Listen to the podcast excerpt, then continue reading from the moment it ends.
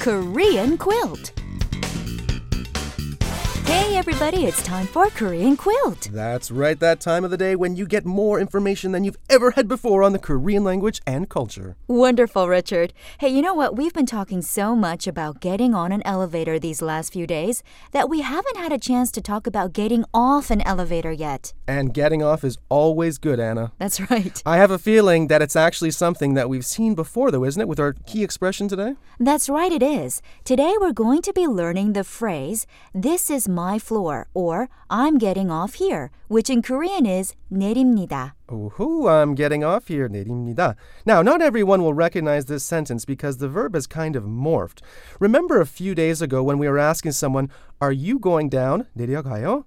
Well, that's actually the same verb as today's expression, just conjugated differently. The verb here, 내리다, means descend or descending, but it also means getting off, as in an elevator, or getting out, as in a car. Exactly, and when we conjugate the verb very formally, we say 내립니다, which, if translated literally, means getting off, as there is no subject and no object. Right. Now, of course, if you're actually using this phrase in a real life situation, you can start off by saying, Excuse me, 실례합니다, and then 내립니다.